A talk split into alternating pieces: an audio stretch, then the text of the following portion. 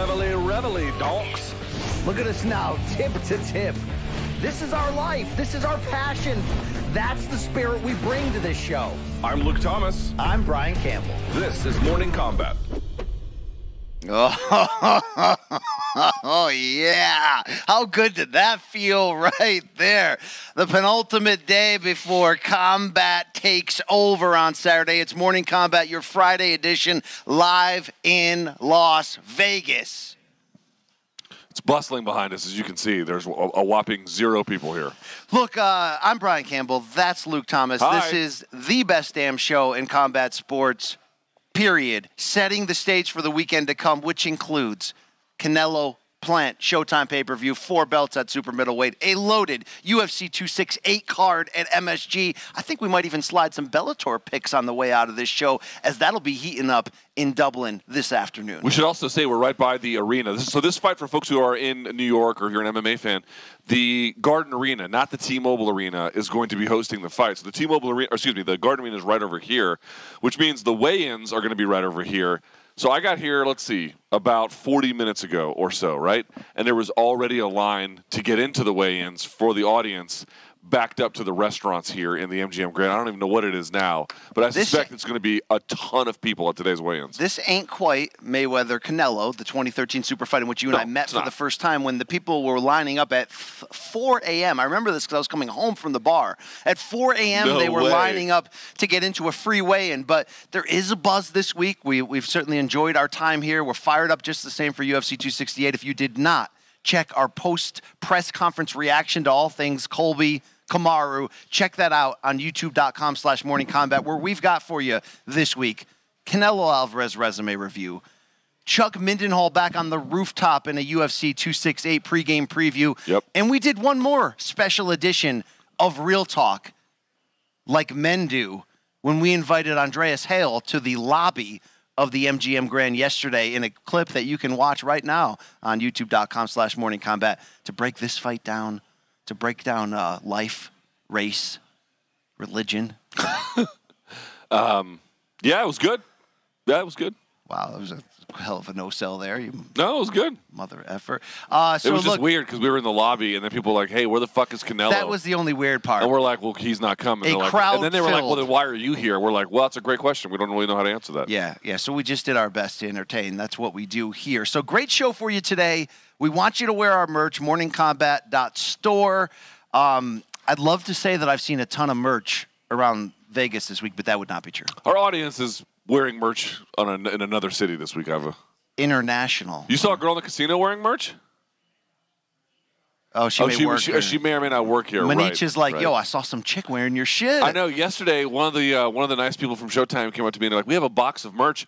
Should we hand them out to the audience?" I'm like, I, "They don't know who we are. I don't Well, know." they that they're- will now. They will now. Now that they wear Oh. our shit everywhere. Uh, it is Friday, November fifth, two thousand twenty-one. If I have not established that, and you want to talk about a date to remember, uh, I remember my anniversary date. I remember the date MK and DK got together to make shit happen, and that's DraftKings Sportsbook, the app, the num- you know the betting partner for the NFL, UFC, and beyond. We want you downloading that app and having a little fun, sprinkling a little cheddar. You know, put a little action on top of your action, if you will. But the good news is DraftKings, they are givers. So they're going to give you a little bit of help. Now, you know, you got to sign up, you got to bet a little bit, you got to make a full wager or whatever, but you can get up to a $1,000 in betting credits if Wow. you use the code COMBAT, K O M B A T when you sign up, get the uh, the the sportsbook app and listen. You've got Canelo Plant tomorrow night, UFC 268.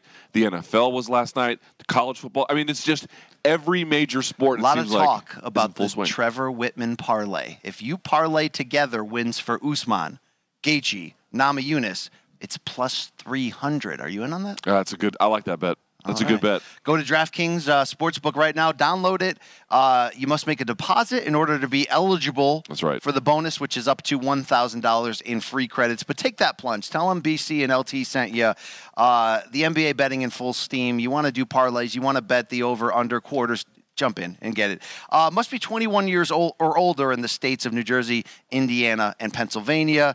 New customers only. Minimum $5 deposit. $1 wager required. One per customer. Restrictions apply. See DraftKings.com slash sportsbook for more details. And of course, if you have a gambling problem, call 1 800 Gambler. Or if you're in that state of Indiana, if you're a hitch, hick from French Lick, call 1 800 9 with it. Well, Luke, we are on it like Joe Rogan. God, every time I make that joke, things happen, right? People groan. As long as it's plugged in, you can just leave it. Is it plugged in? Thanks, cameraman. Yeah.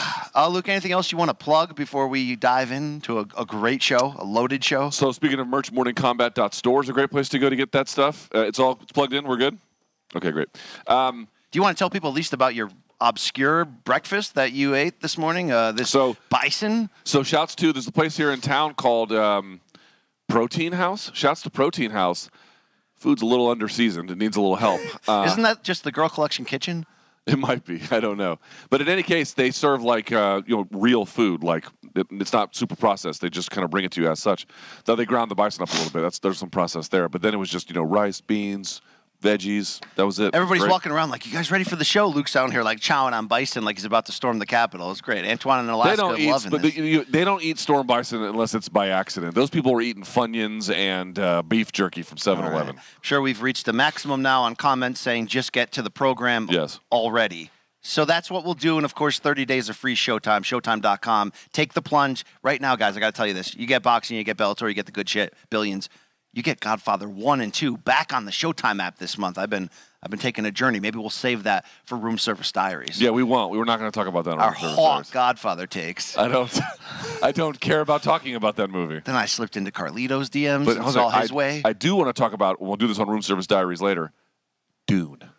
One of these Dune. two had just saw Dune in IMAX, and wow, he's got a lot to say. All All right, right, let's start with the topic at hand. This camera, this face, this topic Canelo Alvarez, Caleb Plant. We've been here all week with you, contributing to the grand arrival, the press conference, and also just a little um, heads up.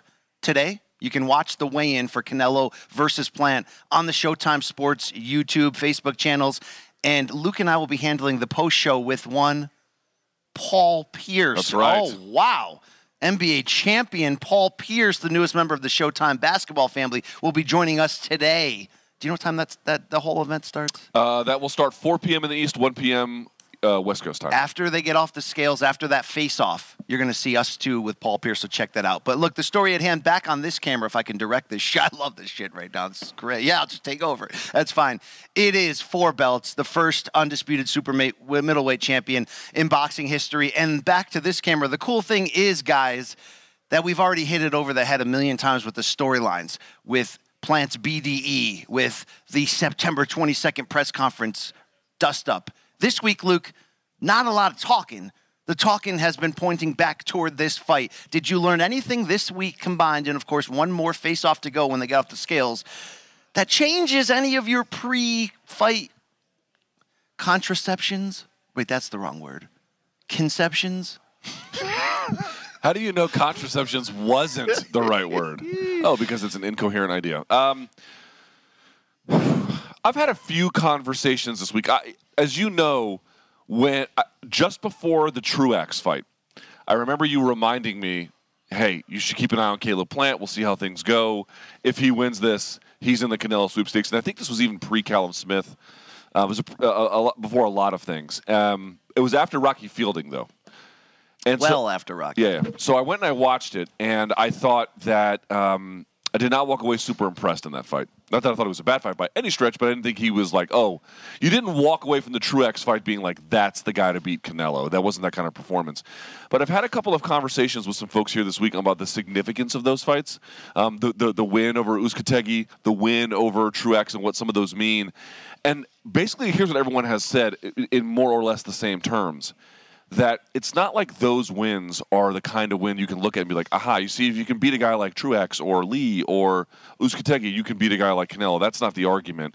The argument is that against Uzcategui, he was a five to one underdog. No one thought he could do it, and he rose to the occasion. It was the symbolism of the moment. The the the the two title defenses after that were some trash. But then you get to the situation with Truax, and you know the argument is you can't take someone's best performance as truth or their worst performance or sort of somewhere in the Especially middle. in a pandemic and all Totally, that. and there was no audience. It was just a weird moment in time.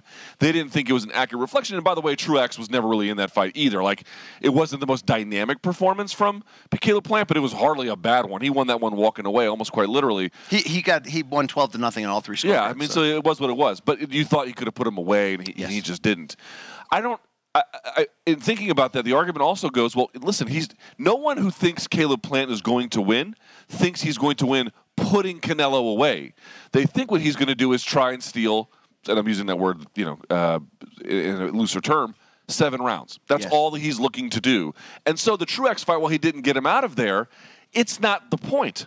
The point is, to your point, 36 different score tallies, right? Because 12 rounds, three judges, and they all came up plant. The point is, can a slick guy like that who has some of the kinds of skills to give Canelo problems, at least in spurts or potentially for rounds, can he do just enough of that to capture seven? And when you hear him put it that way, that does seem like a doable task. Yeah, the real conversation for me in this, and there's been times I almost wanted to pull the trigger on Plant by upset because I believed from the beginning that he does have.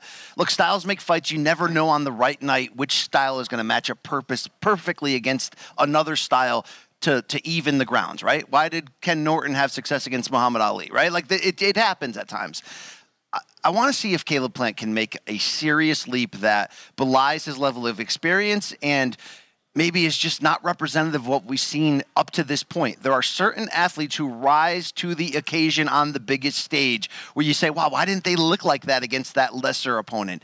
Sometimes it takes this type of pressure, this type of danger in front of him. We've seen it with Tyson Fury in 2015. Nobody thought he was going to do that to Vladimir Klitschko. I remember when Ricky Hatton was rising on Showtime and he fought Kostya Tszyu in this big step up. I'm like, there's no chance he's going to take Kostya Tszyu stuff for 12 rounds and be the. Well, he did. We've seen it in MMA where guys, we think we know how good they are, they go to another level. If there's a clear another level, so to speak, for Caleb Plant, we've got to fight here. That's what you got to be banking on. That the skills we've seen, flashes of brilliance, they will come along with him when that element of danger, if he's really as mentally tough and ready as we see. But if that doesn't happen, this is going to be a one-sided fight because I think there's an inevitable transaction that's going to take place, and it happens in most Canelo fights, where he downloads the information and he goes, "Okay, I know how to counter that speed with timing. I know how to get inside." And once he starts breaking you down with body shots and hooks, look at what happened to Saunders. The second Canelo started to make that adjustment, two rounds later, Saunders has a broken face and the fight's over. Will that adjustment happen in the first half of the fight? If it does, long night for Plant, maybe a short night because he's his aggressiveness may lead to him getting knocked out. But Luke, what if that inevitable adjustment? Canelo's so good, the adjustment is inevitable. What if that doesn't happen until round seven or eight or nine? Could Could. Plant have enough of a potential lead built up and maybe another gear to fight on somewhat even terms. Because Canelo's gonna he's gonna control the second half of the fight if it gets there. We know that, right? Don't we know that? Yes, and also Uzcategui, I think through rounds. Oh, I should say after round nine or ten, Put it, he stepped it up. he's definitely stepped it up. And so I won't say Plant fades late. I don't think that's quite true, but it can be true against an experienced opponent who may be feeling like they need to do more. Um, they can they can uh, have their way at the end of a fight. I tend to agree with your analysis completely. I think uh, that is Plant's going to have to put it all together here. Is it doable? It is doable. It is doable. It is very. Uh, I won't say very unlikely. It's going to be hard to do. It's going to be very hard to do, but it is possible. It's something that you shouldn't lose sight of. Here's the thing for me. You're asking, what if by round seven now Canelo's really sort of figured him out, and there we go. What if what if Caleb win, won the first seven? It's hard for me to imagine he's going to capture the first seven. Well, I'm not saying he's going to go, you know, sweep the first seven Shut rounds on him. But if he could be in the lead potentially, which is very hard to Five do against rounds Canelo, to two, three rounds to, or four rounds to three, rather. when Canelo starts putting it on him, could he go the distance? Could he have a say at the table? We don't think he's going to stop Canelo, right? We have no evidence to suggest that that's possible in this in this situation. Right. It's boxing; anything's possible. You get what Canelo, we mean, Canelo but- in over 50 fights has never been down, not one time. But could he have a fighting chance on the cards? Because so for it to happen, his speed in rounds one through three, four, it's going to have to be a wide gap. Canelo's going to have to go, oh, oh shit, this this kid's better than I thought. I'm still going to take my time and figure him out, but it's got to be a wide difference off the start. That's why the first few rounds are going to be most important because we know Canelo's not going to overextend. He's going to really take his time and try to figure plan out. If that skill gap is the speed gap is wide, we could we could see a competitive fight. If it's not, we got to start figuring out what round that Canelo's going to stop him to the body or that Plant's corner may throw in the towel to save him because I feel like the good thing about Plant is that he's going to go for it by any means necessary as he says. But Luke, the bad thing about Plant is he's going to go for it By any means necessary, like he says. Because when you do that against somebody as great as Canelo, You have to. you But- have but- to to compete. To but it. when you do that, you end up looking up at the, The lights, lights. at the end. I will say this. I think if you're an MMA fan, the best analog I can think of off the top of my head about what this might look like in terms of um, offensive tempo, it might look like Yan versus Sandhagen, where Yan plays the role of Canelo and waits early and then looks at all the things that Plant is showing him. Because you know, Plant. What has Canelo said? Canelo has said, "You're not on my level, dude. Yes. Like you think you're good. You're a talented boxer. You have a belt around your waist. You are not on my level." I, I, have a feeling that that rubs Motherfucker. Canelo, motherfucker, ha- rubs Canelo the wrong way, or uh, excuse me, Caleb Plant the wrong way. And so I tend to think he's going to want to get out there, set the tone early, and I think Canelo might let him a little, a little bit, just enough to be like, "Show me what you've got. Let's see what's there." And then once he has enough reads, that's when the offense is going to really start getting going. But to your point, does that happen in round four? Does it happen in round nine? Where does it happen? And how effective is that? Again, we tend to think that Canelo will get it done, but um, could be very. The first four rounds to me, maybe potentially six, could be very, very interesting. All right. Uh, I think you know where we're headed. We're both picking Canelo here. Yes. I like him by around a 10th round TKO. That's exactly what I told CBS Sports HQ last night. so my question is then when we look at the odds, minus 1,000 for Canelo, and that's pretty consistent across the board, plus 600 for Caleb Plant. What do you think the bet is in this case? If we think you think Canelo's going to win, then what's the bet? Because if you throw, are you trying to see if this fight goes 12? Is that the bet? Yeah, I think the bet is what's the over under on this? What are they pegging it at? I don't have that information in Yeah, front of me. yeah, I'm sure it's somewhere on the DraftKings sportsbook app. But um, that to me, so if they if they had the over under at nine, right? Because you're thinking ten, but for a bet purposes, what do you like there? The bet. Well, I think the bet is is Plant better than we think he is. Some people have been comparison, comparing this. By the way, do you remember when Paulie Malignaggi went into MSG to fight Miguel Cotto at 140 pounds? Yes. It was like an independent pay per view, and we're like, Paulie's good for Friday Night Fights level, but this freaking Miguel Cotto. Do you know what Paulie did? He, he he got his face broken, but he bit down and he went the distance in a loss. And he compared, by the way, fighting Cotto and MSG to fighting the devil in hell. And Paulie passed that test in a loss and and kind of won like the respect there's some people saying maybe that's the best case scenario for Plant. Going the full distance in a hmm. loss, but showing toughness and a fighting spirit that he uses this like like Canelo used the Floyd loss, that he can maybe use this loss to to better himself. potentially, potentially, I think If that's the case, then you're betting the you're betting the over. say again. You're betting the over in that case if you believe that, because Manich tells us the over under on rounds is nine and a half. Nine and a half. God, they did it just right with that effing nine and a half call. Um, yeah, I'd probably take the over for sure. If you're Caleb Plant, he's going to go in there to win. I have a feeling at some point it's going to get down to well, I'm not just trying to win at this point. Now I'm trying to survive. And uh, if he does survive, how long can that last? I, I, Hale, yesterday when we spoke to him, Andreas Hale, he is convinced that Canelo wants to not merely punish him but stop him. Like that's really an active, dead set Canelo goal. is a petty a petty mofo in a good He way. can be. In a good way, right? Competitively, Yes. competitively, he can be quite petty. Um, I, wonder about that. I don't. Usually, everyone's like, "Hey, are you going to go for the knockout?" And the boxer's always like, "Yes, we're going for the knockout." What kind of a question is that? Yeah. But then there are times when you can meaningfully adjust your strategy, especially late in fights, if you have a bit of a lead built up, or you know, there's momentum behind your back. Canelo would he would probably step on the gas in that way, take a couple of extra risks to make a big punch happen. And also, we haven't talked about it at all, BC. I just think a big key to this fight is going to be body work. It's true in MMA, it's true in boxing. If it's hard to find the head because the guys are slick, then you go to the body over and over again because that part is hard to get away as easily and nimbly. You can you can move a little bit, you can block, but the body is there to be hit. And Canelo is a tremendous Yes. body puncher. if Plant is fighting at the range where he is going to regularly get tagged to the body and he's not able to dart out of there like flurry and get out, if he has to ta pay a toll each time, it's going to come due, Yeah, brother. that tax is going to be I mean, heavy. no spoilers in Godfather One, but Santino, Sonny, he played he paid a big toll. He lost his life at that toll booth. Willie, Oh God. How good is this Turkish linen, by the way? This is this Jesus, this is, take uh, the this wheel. is- It's pretty good, right? I'm a lot of people wondering if I if I shop at the Uncut Gems store for my clothes. Um, I, I like it. I like the way it looks on me. All right, let's transition. Yeah, and I'm gonna say you're Men's Wearhouse to the nth degree. No way. This is this is this is good shit. Uh, this camera. Our second topic, of course, is is why a lot of you are here, and that's UFC 268, an absolutely loaded return to MSG. In fairness, it's a great card.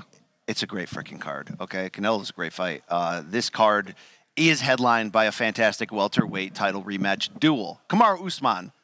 He's on a hell of a run. Your pound for pound king. A rematch two years in the making against the great agitator Colby Covington. Luke, we saw and like we that. have by the way, that should be his nickname. yes. Instead of uh, who was the who was Ronald uh, Reagan? Not the Gipper, but uh, well, he was that too. But um, go ahead. But the great agitator. Quite The quite a- actor? No, no, we had a name. Uh, go ahead. Where's Jay? I mean, come on. That was that was that was that was that was a hell of a pull there. Uh, here we go. Usman Covington. Luke, we saw Thursday at the press conference. We did a reaction video, so check that out if you want to see us in front of. Um, some people thought we had Colby Covington. The great communicator is what he was called. That's what he was. Some people thought those curtains behind us with that look was very Covington color. I know people were like, "Did you guys just take off Colby's suit and make it your backdrop?" Yes, yes. No, we did not, but it did look and that they way. have a lot of people going, "Hey, do, do the shades match the carpet?" And I'm like, "That's completely inappropriate." See, this is where the show just gets dumb when you do that. Oh wow. Yeah. Yeah. Okay. Uh, Luke, the time for talk is over. Yes, it is. The time to fight it is. Can Colby Covington escape the narrative that, as close as that first fight was in 2019, a fight of the year contender, maybe Dana's favorite UFC fight of all time, we know Usman has gotten a lot better under Trevor Wittman. To his credit, he's the pound for pound number one. Is there a chance Colby Covington has either evolved along with him or has a strategy that we're not thinking about that can make this as competitive as the first fight? I, I went back and I watched the first one and some of their subsequent fights to try and figure that out as well. Here's the deal Colby and Kamaru have both changed camps under very different circumstances, but something that they could both benefit from in their own kind of way. We all know the story about Kamaru going to Trevor Wittman and leveling up his boxing and some of the ways in which his boxing weaves into his takedowns, and it has been a revelation. Um, and by the way, it should be noted that people who can consistently level up in the way that Kamaru does, like that, some people can level up for a time or in certain spots in their lives, but this guy just does it seemingly all the time. That matters. In the case of Colby, we just don't have enough tape to really know exactly how he has leveled up. I assume that he has. Um, I said this to the submission radio guys. Even if he hasn't changed a thing in terms of physical capabilities or general skill level, the other part is he would also change strategies no matter what. So at a bare minimum, that's going to be different. And you would have to imagine whatever strategy they employ is going to be a, partly a function of Kamaru's perceived weaknesses, but also some of the newer strengths of Colby. To answer the question, I think if you're Kamaru or just an observer, you have to expect Colby to not only do things differently this time, which you would have expected no matter what, but to be very formidable. Dude, you go back and you watch that fight. In the first fight, BC, when they were exchanging through the first three rounds, you saw a lot of stance switching from Kamaru. It didn't do him a lot of good. It was only when he went back to an open stance with Colby where he had a lot of success Heavy jab. heavy Very jab, and that jab was just paying dividends. But also the cross at that point, and the, some of the leg kicks he was able to get away with. Like he was also a lot less vulnerable when he was standing in that position. So I'm just trying to point out. I think all of that stuff is going to be cleaned up for Kamaru. On the Colby side, I would expect you, you have to imagine he's going to level up and that the takedown's going to be a key part. By the way, Kamaru Usman's takedown defense, 100%. 100% takedown defensive rate. He's going to look to put, to put a hole in that, so to speak. There's a feeling I have when I rewatch the first fight, knowing Usman's evolution, that is my fear for Colby that the first fight was the best case scenario for him to try to win that belt. Meaning, if the fight wasn't stopped when it was, when he did have the broken jaw, it did exist. He had the broken jaw. I know he did. It did exist. Um, that you know his best case scenario was to finish that fight and go to the cards with a chance at winning a split decision. In this matchup, I think that may have been the best case scenario for him. And when I transition that to the second fight, I say, okay, Colby a minus or sorry plus two fifty underdog, Usman minus three twenty. To me, Covington's got to do something completely different. I don't know, come out with some spinny shit, Luke, or do the opposite, which is if you can't get this guy down, and oh, by the way, nobody has. I don't know how you're going to win this fight. And that's not a disrespect to Colby. I love the motor. Forget the shtick. Okay, and there are a lot of people that say, "Hey, hey, MK, you missed it on your reaction when Usman brought up Colby's dad and the disappointment. That was the the death blow, and who won that? Okay, fine, cool, that's cool. Uh, Really? uh, uh, in regards to the fight, Pe- Luke, people think we miss things. No, no, we we understood that. It just wasn't. didn't really hit. That doesn't. Yeah, it's not relevant. But you know But what? okay. What will hit? If Usman starts stuffing some takedowns, how does Colby win this? I love his motor. I love his aggression. He does come to fight. He actually sold this fight yesterday. That's why I didn't hate the press conference. Can he win this fight, Luke? The, the closer we get to it, the more further away I am on this one being anywhere as close to competitive. I would say this: the natural instinct when we ask, like, "Hey, has Colby improved?"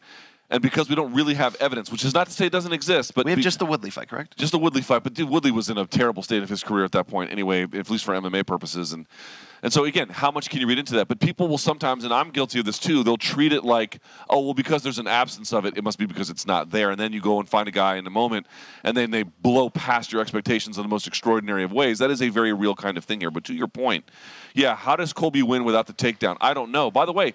I'm not sure how Colby wins with the takedown. Here's what I mean. I agree that if he can't get the takedown, the avenues to victory close very quickly. Unless he's been working with Volkanovski and we haven't we haven't seen it, and he's got this chest leg strike system Yeah, set out. Uh, I don't which, think it's which I don't happen. think he does. But the other point is this, dude. On the ground, he is a submission threat. He does have some submission wins. But dude, what is one of the biggest things that's been lacking in the game of Colby Covington since forever? Ground and pound. He does not have very good ground and pound. Now you can you can point to the Demian Maya fight where that's a bit of an exception, but in general, go back to the Lawler fight. He spends so much time working on positional advancement and then forms of control that his hands are always occupied. He threatens submissions, and so you had Lawler constantly having to reach up to his throat to get him off. But they were never serious enough that you they were serious enough that you if you're Robbie Lawler, you had to respect it, but they were never serious enough that you thought they were ever close. They were never close, but that's not the point. He just gets you in that in between. Dude, Kamaru Usman's going to be hard to hold down. He's going to be hard to get down. And even if you get him down, how are you going to beat him up with that kind of a ground and pound style? You would have to have overwhelming control on the ground, which, again, dude, I think Colby might be something of a very worthy adversary when it comes to the wrestling. We'll have to see. But to your question was, how does he beat him? How do you beat a guy when ground and pound is not your best asset and he's your equal or potentially superior in the grappling and wrestling department? It's a very, very difficult thing to do. What do you buy the man who has everything? How do you talk to an angel? These are the questions that'll just never, never How do in. you hold it close to where you uh, are? That was such a great show for eight episodes. You know, great theme song at the very least. Uh, Luke, it's time to pick this. The closer I get to this, as I mentioned, I feel Usman Masvidal two vibes in to a degree. I think Usman's a better fighter. I think I'm sorry, I think Covington's a better fighter than Masvidal. You put those two together, give me a Covington win. I think Covington's going to let it all hang out and fight and go for it. I think Kamaru Usman's going to stop him in the third round, Luke, and it's going to be easier than last time. Well, let me just go through some of these numbers if I can. They're pretty similar, but there are some meaningful differences. Striking accuracy, 54% for Kamaru, which is high. 38% for Colby, which is relatively a little on the low side. Um, they're about equal for strikes landed and absorbed per minute, and defense for striking 57 versus 55%. Here's where you get the difference, BC.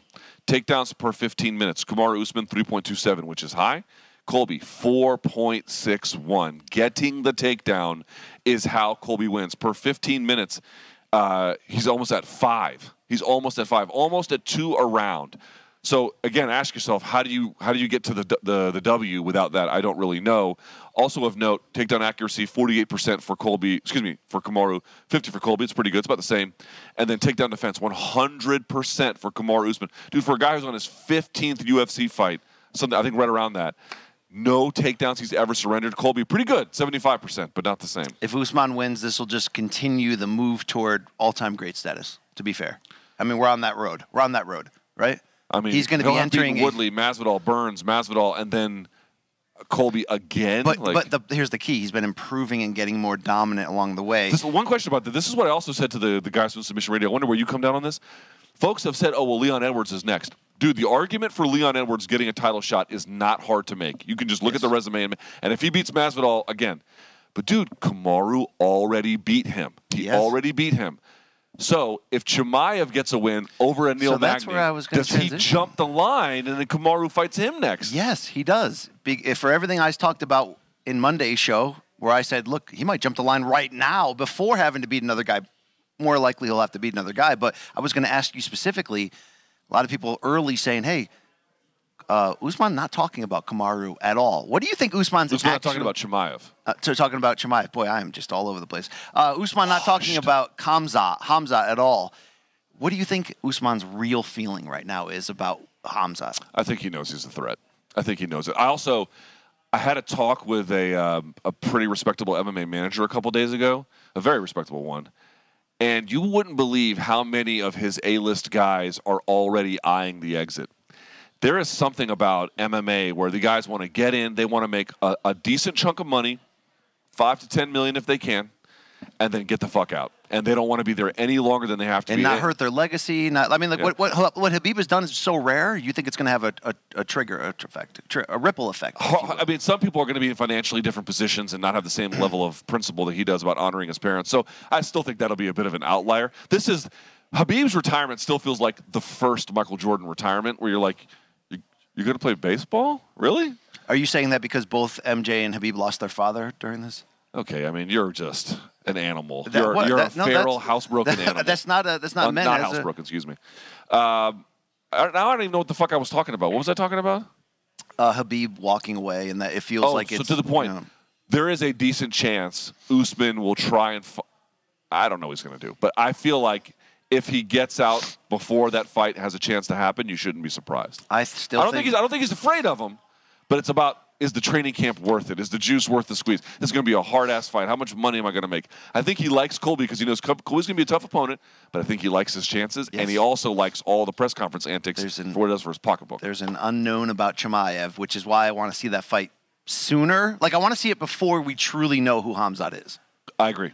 That the entertainment. I want to get. I always say this: you want to get that one fight, that one contender fight that you're like sold, right? So Jon Jones versus Ryan Bader, sold, or even, Vera before that, or um, Col- uh, uh, when um, Conor beat Poirier for some people, or, or there's always that moment where you're like, aha, okay, now I know where we are. And for me, the biggest one ever was GSP versus Trigg.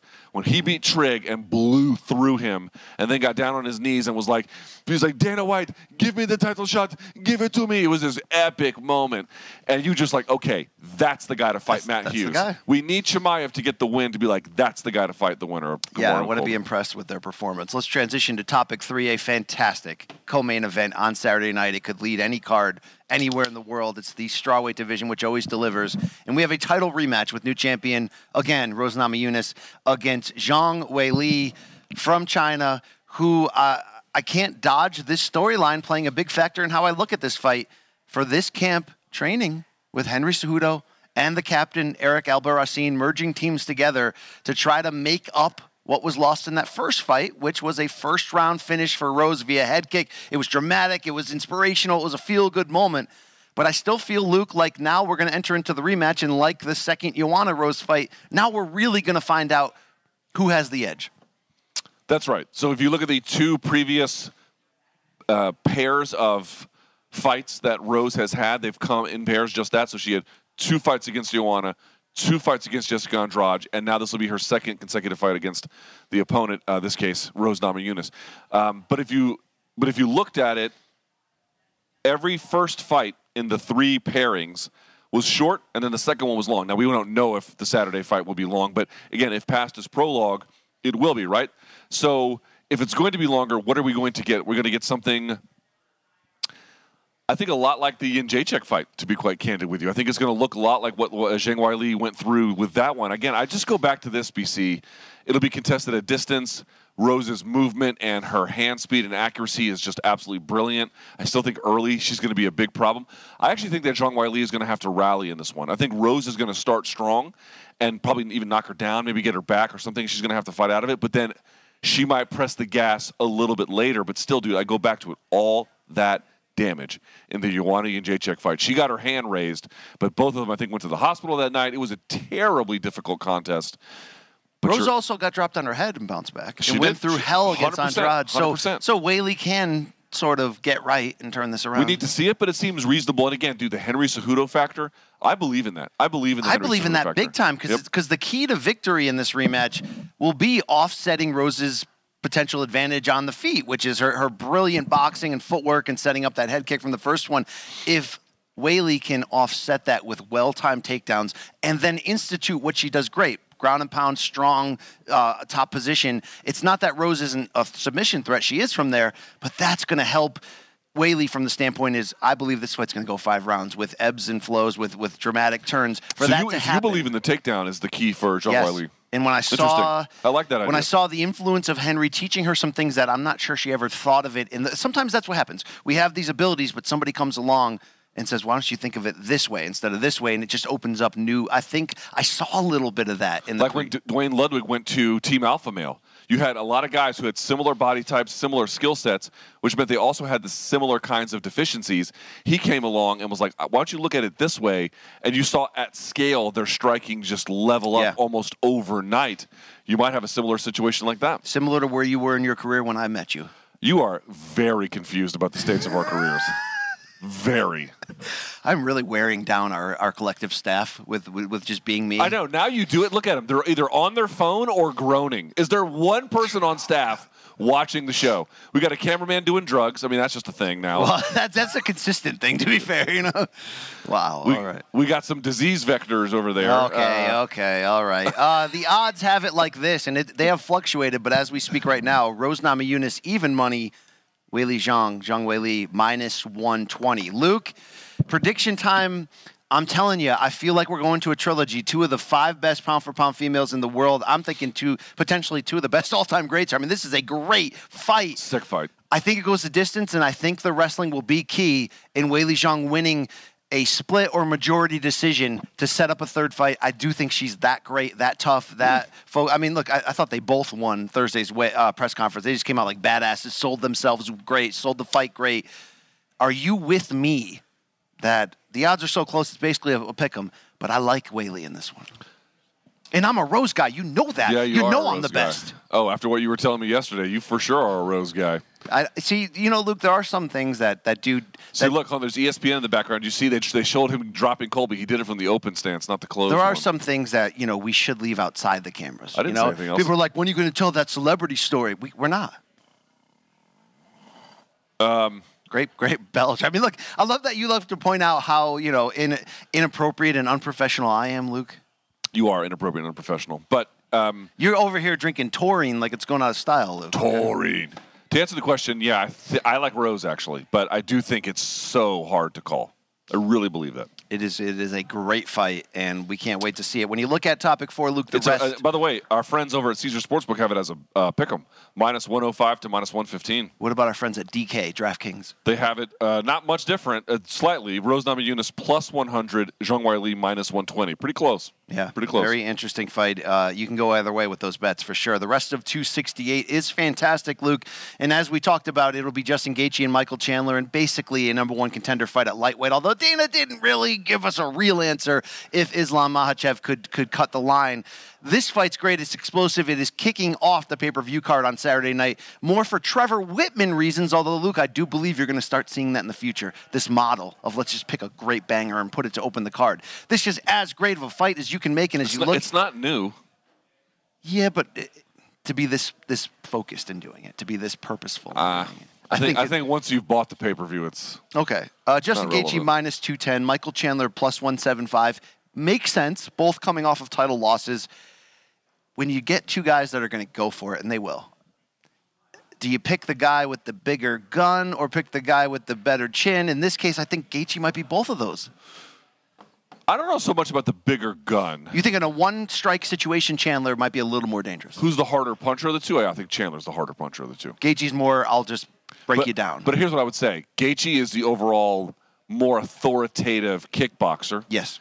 And while I do think Chandler has the edge in punching power, it's slight. I don't think it's a significant difference at all. I mean, dude, Ga- Gaethje will put your lights out, and he did a one-hitter quitter on Edson Barboza. Yes, he did. So you know he can do it. Uh, it's just that again, punch for punch, I'm going to sl- I'm going to side with Iron Mike Chandler, but um, the question for me has never been about that. BC, it's been about durability. It is amazing to say this, given the damage that Justin Gaethje has taken, but in terms of what it has done to him that we can visibly measure. How much has it worn him down? How much has it threatened his chin? I'm sure he has suffered some degradation, but it was Tony Ferguson who took that epic beating, not him. And in the case of Khabib Nurmagomedov, he lost, but he didn't take hardly any damage in that fight. Somehow, I would say of the two, the more durable, based on what they've shown us, is Justin Gaethje. Yeah, it's true. It's Michael true Chandler, fact. Michael Chandler was winning that fight and then got dropped. Now, granted, Charles Oliveira is a smooth operator at this point, no doubt about it. But we've seen him dropped a few times. He got dropped by a 145er in Patricio Freire, who can hit like a truck, but still, it happened. These are just things that have not happened in that way to Justin Gaethje. Chandler hits hard enough and he's aggressive enough where yes, he can win this fight. Good lord, he almost beat Oliveira. Good lord, he came that close to winning the title. I love his spirit, but I wonder. Uh, I like Gaethje to finish him, and I just wonder, will this go more than a round? Is that the real bet in this one? I don't know. Do we have uh, the odds on this? Does does Gaethje versus Chandler? What's the over under? I'm gonna say if I'm gonna say okay. Here's my guess. They're gonna put the over under at a round, and I'm gonna take the under. You think this goes over a round? It, that's the bet. I think that's the That's bet. definitely the that's the bet. bet. I don't know. I don't freaking know. It's hard for me to believe this one goes three. Like I just two. It's two I not can going imagine. three. Two, I just two, think two I can believe. I think he's going to get him in the second round because Gaethje's going to have to break him down a little with the leg strikes, and and Gaethje can take some of those bombs and keep coming back. It's going to be a war. Luke, it's going to be a one and a half. I'll take the under. I'll take the Ooh, under on one, that. On one and a half, I, I would take the under too. Yep. Yeah. Yeah. Wow. Wow. Will this be the fight of the night, fight of the year, fight of our lifetime? Fight of our hearts. Okay. Okay. Yeah. Hey, could our staff be less interested in our show? I mean, um, you know, hopefully some celebrities walk by. We can get them up here on the set, Luke. That's slim pickings right now. All right. Very slim. Do we want to get Mike Coppinger in here and be like, "Shut the fuck up"? you little-" you little prick. You little prick. Shut the fuck up. All right. Uh, Luke, up, up and down this 268 card, we've hit a lot of these from a storyline angle. Friend of the show, Billy Q, you're swinging big here against Shane Burgos. You're going to go for it. We'll see what happens there. Do you have any good bets on here? We know it's going to be the final fight for Gian Villante. He weighed in thick. We know Frankie Edgar as Chuck Mindenhall said, is it could be on his way to his final fight. What's the bet though on this undercard? To to back Alex Pereira to, to make the glory transition and not Gokhan Saki our ass? I would say um, Shahbazyan. They got Shahbazyan as a slight underdog in a couple of places. He has had his troubles. There's no denying it, but he has kind of retooled. I think he's hooked up with AKA. No more Edmund? Uh, still, uh, still with Edmund for striking and stuff. Uh, Nassourdine Imavov is a good fighter and can wrestle, which is why the odds are very close. He can wrestle. I still think it's worth taking a shot on Shahbazyan here. I think this is a doable enough fight for him, where even with some of the challenges and setbacks he's faced, uh, he can win this one. I think he will. I think it's interesting that Al Iaquinta's a uh, plus money here against Bobby Green. Close odds. Bobby Green is a bit of a wild card, He but can be. If I told you that you're going to get the best Bobby Green, you'd be like, "Oh, right, he can beat almost anyone in that I think the division." bet, I think the bet is Bobby Green here. I, I just have I have Yeah? fears that it's over for Ray Janelle. He's been off for a while. I don't Yeah. know what his situation is exactly, but I know he's I been mean, off he had a while. window where he was elite. He took Khabib five rounds on late notice. I mean, we got to give him that. You know, He did. He was coming on. Was he coming on at the end? He was coming on. and he he tuned up Kevin Lee, our, uh, the guy that we booked as future world. He broke our champ. hearts. He broke our hearts on that re- on that regard. Um, I don't know if I'm feeling any other specific bets there, but minus one nine five Shane Burgos, Billy Q plus one six five. We'll see. It's a lot of very close fights on Yes, very good matchmaking as well. Uh, just a fantastic card. Luke, let's go to topic five here. Let's stay efficient ahead of today's weigh-in. Uh, we got some quick hitters, and how about this? Triller is looking to rebrand once more. In a very interesting angle, of late we've seen them lose the uh, the the Teofimo Oh, I Lopez just, I just, trill. I just trillered in my, my, in my dungarees. We thought they were Oh, dead. Triller. So here's their comeback idea. I don't have the date in front of me, but they want to go to the Texas Rangers ballpark and put on a show that's not boxing, Luke. That Oh? is triad fights or some. They're using some lingo to that, where it's going to be a triangle ring with glove sizes that are between MMA and boxing. And they say they have booked for this return card. Mike Perry of BKFC fame, Okay. Kubrat Pulev, who we last saw challenge unsuccessfully against Anthony Joshua for the heavyweight championship, and Frank Mir to be on in separate fights in which they're trying to merge MMA and boxing together. They're basically copying BKFC but putting in a triangle ring.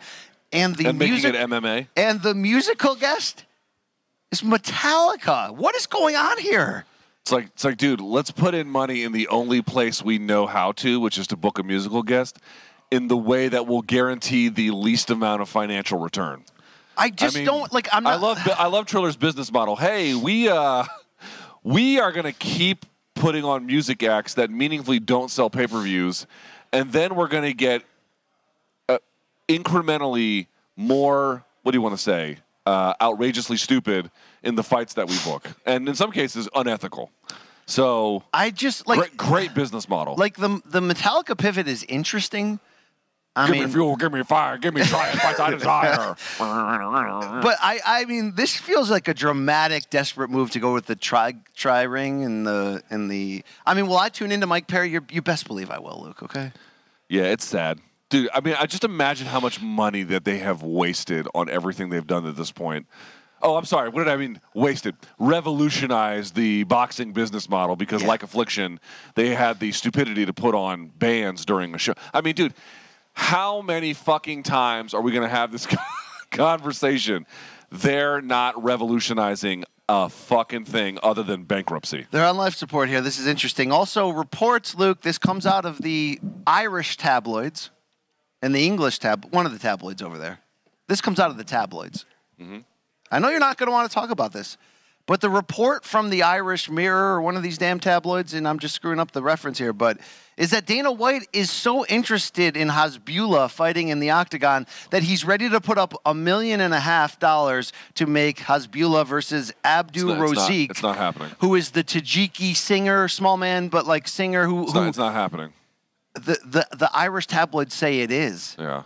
They say lots of things. Okay, They're if- like they're like you. If they actually did this, this is like WrestleMania three when they had the when they had little Mr. T in there might- against might- King they, Kong if Bundy. They, if they did this, I might stop covering him. They had Lord Littlebrook in there. If they do this, Luke, this is this is James Toney and CM Punk to a like Yeah. this is like Wesley Snipes against They're Joe not- Rogan, which not- never happened. But it's not, but by the, by the way, folks don't realize this. There was a UFC. I have to go back and find it where Joe Rogan called out Wesley Snipes on the Yeah, air. yeah.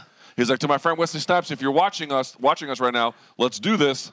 come on, um, Joe, always bet No, on black. they're not going to do this stupid. Dude, the Hasbulla stuff. It's like, hey, isn't it funny when we make fun of people who look different? it's gonna look ugh. like this is Howard Stern, bra- like Rat Pack shit. Yes. And if you put them in there and have them fight, it's not gonna work. It's not gonna. It's, it's gonna be. It's, it's Barca- it's- degrade it's the not- brand. it's not going It's to not happen. happening. Okay. It's not going to happen. The other. Re- oh No, I'm Manich, not. Come I, on, I've not been Manich. hitting the head with a tire iron, Manich. No. But how about the behind that? the scenes drama between Jay Dude, lingering? he's gonna come to me. He's like, dude, you know what we should do? We should get those things where they uh, they put the uh, the Velcro suits on the midgets, and you can throw them at the wall and toss them. We should do that with uh, Dwarfs? Hasbulla. Hasbulla be fun. No, we can just throw Jay off hey, a bridge. the Manich Jay rivalry because Jay's back this week, not in MK, but he's lingering and he's he's caused he's stirring shit up. Everyone, th- everyone thinks the Hasbulla thing is fun because they're in on it. It's just you guys making fun of little people. That's what that is. The other interesting that's bit clear. is we do know Jake Paul is returning to Showtime pay per view December 18th in Tampa against Tommy Fury, the younger brother of Tyson. But Shams of NBA fame, Shams, Yep. is reporting we have not yet gotten the the confirmation from Showtime that an undercard bout being looked at is former NFL running back Frank Gore against former NBA guard Deron Williams. What what is happening, Darren Williams? What is happening here? Uh, you know what's funny about that is how, how is it that we work here with Showtime, and we're the last people to get the scoop? Doesn't that ever? You don't find that funny? Some, it happens sometimes. Sometimes happens every time. Wow, Luke's like, how about I call out my, my bosses directly Hey, into the camera? Scoop me up, Jesus. Um, I like Frank Gore. I like Frank Gore. I, you know what? I'd, I'd a be beast. I'd be into this, like you know, because there's levels to the carnival fights and all this. Listen. I'd be more into this than, you know, than Jake Nate Robinson. Like this feels Yes. a little bit more like okay, two novices who are athletes who have different strengths. In, That, that- listen, it's like Ocho Cinco doing what he did. It's more or less okay. It's fine. It's you know, it's uh, it, it's a thing for them to do for themselves, not because they're trying to be boxers, and, and so it's fine. they're gonna go for the knockout. You know. Probably, Yeah. probably. They're, but they're going to gas after 45 seconds, even after telling us they've trained for six weeks. You know, it's going to be a thing, but it'll be fun. No doubt about it. All right, those are your five topics in a loaded weekend, except for, uh, well, wait, we'll close with Bellator. Bellator's got a card, Bellator 270 from Dublin. Main and co-main This solid. afternoon on Showtime, we're going to close with that. Our picks on the way out. Before we get there, though, we've got a segment every Friday. Morningcombat at gmail.com is the email address for your Wednesday fan subs for your Friday. Dead Raw. Uh, uh, uh, The seven different levels to devil worshipping, horses, sex, human sacrifices, cannibalism, candles and exorcism, animals having sex with them, camels, mammals, and rabbits. But I don't get into that. I kick the habit. I just beat you to death with weapons that is it equal to flesh? I never eat you unless the fucking meat looks fresh. I got a lion in my pocket, I'm lying. I got a nine in my pocket, and baby, I'm just dying to cock it. I'm ready for war. He's ready for war. I got machetes and swords for any Brian Campbell who said he was raw. And I forgot how it goes after that. There you go. Big meat. Call me Larry Hoover. All right, here we go. Uh, dead wrong designed for us to stand trial and take our own L's. And this one comes from Jordan, from Hawaii. The country of Georgia. Oh, no, Hawaii. At one hour and 14 minutes of episode 217, during Have You Seen the Ship, BC asked Luke what he thinks of Jim Miller's new tattoo on Titi. Jim has had that tattoo since his fight with Joe Lauzon UFC 155 in 2012 and is based on an actual hyena killing lion in a National Geographic documentary waiting on the debut of the drug rug. The drug rug did debut That's and it sold out shit. I didn't know that. instantly. Okay, okay, Jordan from Hawaii, it sold out instantly. Uh, yeah, I'll take the L on that. Luke, I'll take the L on Yeah, that. by the way, I think I had, we, oh, no, I, last week we had to do all Luke edition of. Yes. So I think this, one, I'll I'll still have some L's in this one, but you might have a few more. I did that recently with Robbie Lawler. I w- the last time we saw him fight, I was like, "What's this tattoo on his back?" And then then somebody with me was like, "Dude, he's, had, had that tattoo for like since Strikeforce." He's had, like, before that, he's had the tattoo since his early days at UFC. I always thought he would get it filled in. He never got it filled Yeah, in. he don't care about that shit. Yeah, he just left it. Yo, re- interviewing Robbie is frustrating, but it is refreshing because he's really like, I don't care about any of this shit. I just like fighting. So I used to call fights for a, a, a Mid Atlantic. Um, You called Shab. I did call one of Shop's fights. It was called UWC Ultimate Warrior Challenge, and they would bring in, as promoters do, like celebrity fight fighters to you know just be there and meet and greet the fans and whatnot. And for one event, they brought in Lawler and Matt Hughes. And I remember uh, Matt was like at the weigh-ins, being kind of like an official dignitary of it, and Lawler fell asleep. he sat in the back and then put his hat like this kind of thing, and just kind of sat there like this and just kind of like tuned out. Yo, he like, doesn't care at all about the fame None. side of this, Zero. the media side. Like, like, Zero. I know most fighters God bless don't. him, by the way. Like, not every fighter embraces media. It's not something new, but he just is like, yo, fuck that. All right, here we go. Number two. This is from Greg. The American badass, Brian Campbell, wow, I like that, was dead wrong as all hell on episode 221 when discussing the first fight between Ray Cooper and Mag- Magomed Magomedkerimov from uh, the 2018 PFL finals. BC said that Magomedkerimov won that bout by decision, despite him having actually submitted Ray Cooper with a guillotine choke and getting the stoppage. Simple mistake, but BC, my man, I couldn't let this one slide. P.S. Unless Cory pulls off a close decision win, I'll take Yan via murder. Well, we it, it fit in the middle there. It was from before, yeah. yeah, yeah. Thank you very much. Right when you said Cory, I'm like Manich. Larry Manish- Hoover. Manish versus Jay? Wow. Wow. All right. Number three here from Victor and Greg on Wednesday's October 26th show. Uh, at the 15 minute mark, BC said that Josh Koscheck fought for the UFC title twice. Koscheck fought GSP twice, but only one of those was for the UFC title. Luke, I'll take another L. I'll take that L. You should. That was a non title affair the first time. I forgot that. Yeah, I, I have a few of those fights in my mind. I'm like, they fought for the interim title. Yeah, you're It's like, Marlon Moraes, no- yes. former UFC champion. Yeah, he was UFC champion in my mind, and you will never tell me otherwise. All right. Uh, a couple of different people sliding in Patrick, Austin, Jordan, Momchi. I fully expect Brian to misconstrue my email address, but that is kind of the point. On Friday's show, October 29th, Brian referred to shoe faced Antonio Carlos Jr. as Screwface. I should also dead wrong. I do that all the time because of Marked for Death, the Screwface twins, you know. Hope they're not triplets.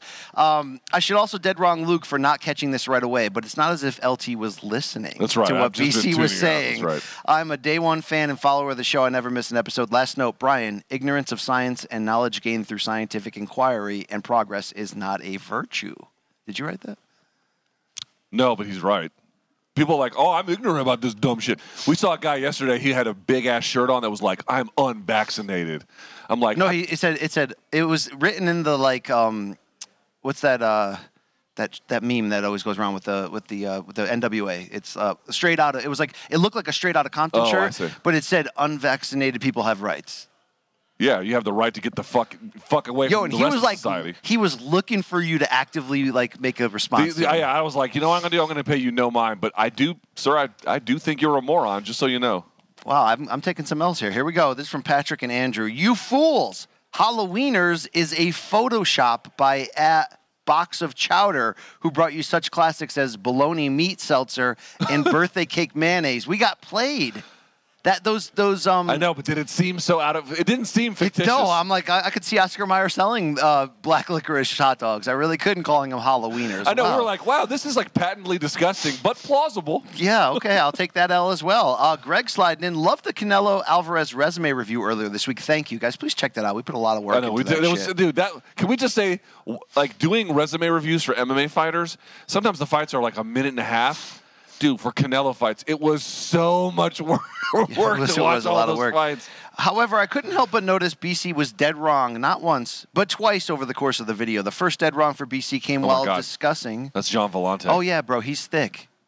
He's Dude. like he's like, yo, let's check you out. He's like Rampage in Japan right now, right? yeah, you know, yeah, that's exactly what he is. Wow. Um, so, Luke, here we go. Ca- the first one came while discussing Canelo Triple G when BC said Triple G came into that fight with a record of 38 and 0, despite his 37 and 0 heading into that contest. Okay, I was I was off by one. The second dead wrong was when BC claimed Canelo uttered the words "Golovkin, you're next, my friend," and faced off with Triple G in the ring after the Mi- Amir Khan fight.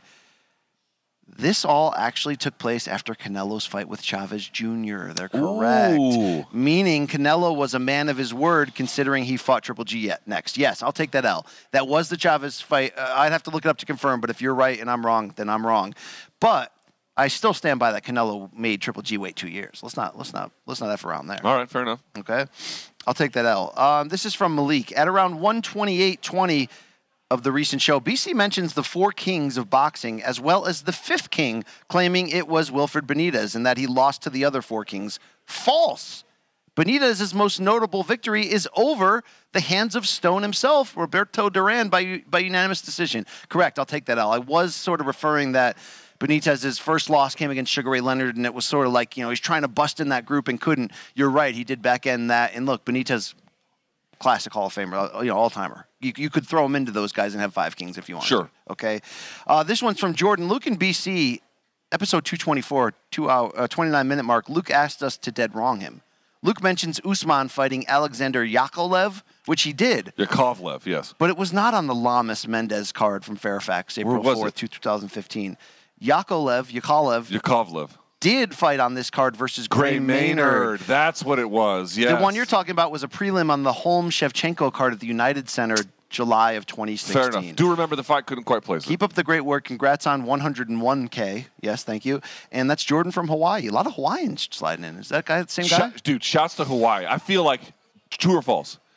We could party in Hawaii. Yo, they're about it. When it comes to fighting, when it comes to like grilling out like solid meats on the outdoors. like I'm not I'm not looking forward to going to the lava shack because you never know what's gonna happen in the parking lot, but I'll go.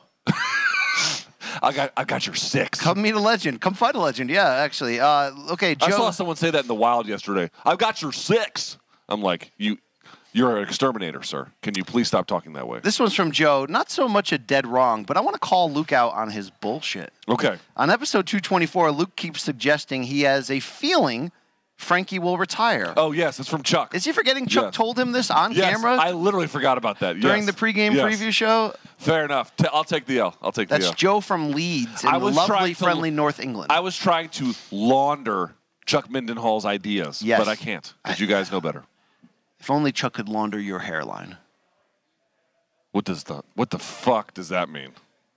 People get mad at me because I take shots at friends. Didn't you grow up that way, taking shots at friends? Dude, people are a little sensitive. They I've noticed that. Now you're also weird. You'd be like, "Hey, isn't your mom dead tragically? Can we talk about that no, on air?" that, that, that's that's not exactly. you go a little too far, but I do agree. Like you'll have like a, you know, just a everyday joust, and they'll be like, "I am. where are my pearls? I need to clutch them." wow, wow! You're gonna get your receipt for that one. I'll tell you that much. All right, the final one Our, from our staff would have to be paying attention to what we're saying for that yeah, to be they're not real. they're not tuned in. They don't Uh, give a fuck. The final dead wrong comes from David. On Wednesday's show, Brian implied that humans and dinosaurs lived in the same time, when in fact We he, had such a long conversation about this. when in fact he was just thinking of the Flintstones. Okay, so I was thinking more of the Sleestaks from Land of the Lost or Land Before Time, or whatever the hell that thing was called. Can you tell Um, them the truth about what you actually feel like? Look, I, I planted that joke. Okay, I don't. I, I don't. I'm Okay, not so confused. for the in this. record- for the record, you, I do- get you know it. that humans and dinosaurs were not around I did. I did sort of like misspeak in the moment, and then you and then you were like, "Yo," and then I just played into the joke. But Okay. like, how old is the Earth? Oh, really old. But the question is, c- can they cut the Earth in half and, and count the rings and find out how old it really is? You mean like a know? tree? Yeah, can they do that? That's bullshit. That tree ring shit. That's some scientific. real. It's pretty but real, actually, They're like, but- they're like, oh, we've discovered uh, that there's. Fl- Did you see the new thing? They discovered that there's fluoride in a distant universe. But nobody know In the that. same fluoride that we have in our teeth. And um, I, did they? They really discover that? I don't know if they discovered that. But how old is the Earth? Billions Okay, of years. Luke. All right, Okay, good. all right. Our my people, they they were not in the Mesozoic era. My people did get mesothelioma though. All right, so shout out to asbestos right there, right? Shout out to cancer. wow. Uh, we have had a pleasure bringing you content this week, and it doesn't end here. If you didn't catch Resume Review, pregame preview with Chuck Mindenhall from the rooftop, pregame preview with Andreas Hale from the Lion inside the MGM Grand uh, lobby. Check that out at youtube.com slash morning combat. Guys, tune your watches to this because the weigh-in is coming on Showtime Short Sports YouTube and social channels at what time? The weigh-in? uh, for Canelo Plant. Yeah. It'll be at 4 p.m. in the east, 1 p.m. in the west. as soon as they get off the scales and face off, LTBC and Paul Pierce of Showtime basketball and NBA fame. Good, I'm a Celtics guy. Do you know how much I have to talk about him? About wheelchairs, about a lot of stuff. And I'm not a? Celtics guy, but Paul Pierce has the greatest. Yeah, he is he yeah. is the architect of the greatest moment in Wizards.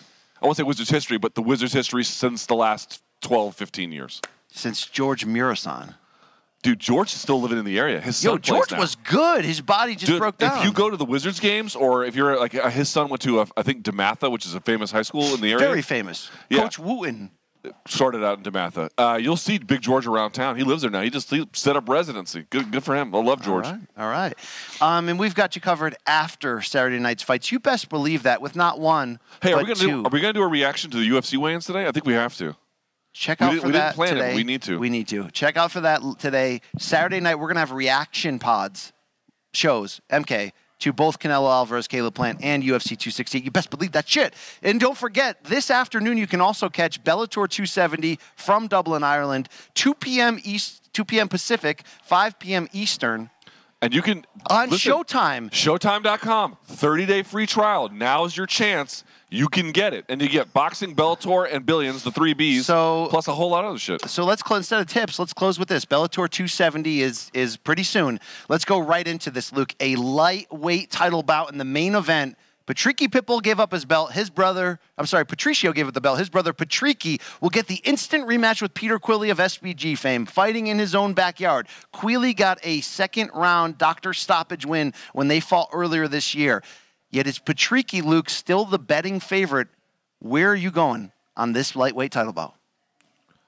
I will go with. Um, yesterday I said Queally, but I'm going to be a backtracking douchebag. I, here's the thing. I think Patricky should win this one. I really do. He's more dangerous. He's more dangerous, but he takes more risks, and he gets hit a lot more than his brother does. And and for that reason, it's like okay, I believe, I believe in Patricky's offensive firepower. No problem, it's great. But the defensive issues and the hitability, it's like. So even in fights he should win or should do better, sometimes he gets tuned up a little. That's what happened in the last one. He took those elbows when he wasn't supposed to be. They cut him and they called it. So it's like that's why we're here again. He does have a track record of coming up just short. The two tournament Several final times. losses in Several Bellator, times. then the vacant title bout with Chandler where he got sent to the depths. Peter Queally has a lot of openings himself, and for that reason, I think Patricky's firepower will probably win the day. But it should not surprise you at all if Peter Queally wins again. Uh, I got Patricky. I think the, the give me the five round window. He's got it's it's going to be a big task, but I think that as we've seen, the Pitbull brothers are different in that regard. I mean, they're savages. They're going after it. Okay, this is his moment, Luke. He's 35. Patricky. He's kind of lived in his brother's shadow of late. This is his moment. This is his time. Give me that. I still think that the winner of this, you got a you got a date with Usman Nurmagomedov, so don't get too comfy. AJ McKee is coming too. Okay, AJ McKee versus Usman Nurmagomedov for the Bellator lightweight title someday. Someday, Luke. It's yeah. could be great. Okay, the co-main event, it might be the best fight on this card, as Patchy Mix, former title challenger, goes into the den, the backyard. I want to say the den of sin. I think we're sitting in the den of sin right now. He goes into Dublin to fight James Gallagher. Came up with SBG, has been fighting with James Krau- Krause's crew recently. They're going to merge the teams Everyone, together. everyone thought we were talking about. Well, maybe you did. Like uh, with Gallagher, you know he's not at SBG. He's with Glory MMA and Fitness. But uh, that's why I'm saying merging teams. But guess who will be in his corner for this one? Krause, Kavanagh. Kavanagh will be the main guy in the corner. Yeah, so He's he still has a reuniting with his relationship with team. yes. But they're going to have members of the Krause team with the team. They're bringing them together. Gallagher, this is his step up opportunity. He's bounced back beautifully from that one loss against Ricky Bandejas. and he has looked great. If he's going to be a legitimate title contender in this very stacked division at Bel- bantamweight, he's got to beat Patchy Mix. Here's the problem with Mix: he missed weight, Yep. and his team, including Jake Shields, his coaching staff, was unable to travel due to vaccination issues. So that has to play a part when you're already going into your opponent's backyard. Your team's not with you. You missed weight. This this could be an uphill battle for Patchy, even though odds-wise it's a very good fight, very close. So who does he have cornering him? I don't know. Jake's a good coach. Pat, Pat I, I saw, we, we saw Patchy Mix when we went to High Rollers. Remember that he was Yo, remember I stopped him? I was like, yo, yo, yo, beat that shit. Like, to, like, beat that ass. And he was just like, He was like, "Yeah, get the fuck away from me." I mean, they Um, were handing out gimmicks. It was, you, you couldn't even see each other through the smoke. you know? Uh, you know, dude, Jake's a great coach. He was a great fighter. I, I- I'm sad to hear that he's not there. I wish these guys would get vaccinated. It's really, it's not a big fucking deal, but they make it one. Um, I don't know who's in his corner. I still think Patchy Mix is a really tough customer for James Gallagher because he's better. Where James has shown to be good on the ground, Patchy is better. Uh, but the weight miss ain't great. It's a couple times I think he's had that issue. Dude, this crowd is going to go sick. Fucking if Gallagher has moments, forget winning. If he has moments, One hundred percent. so I, I gotta, I gotta take him. The Strabanimal. Really? You're I gotta go- take the He's a nice kid. He's only 25. I, th- I think going to Glory MMA and Fitness was a smart call. Dude, James Krause is a beast of a coach.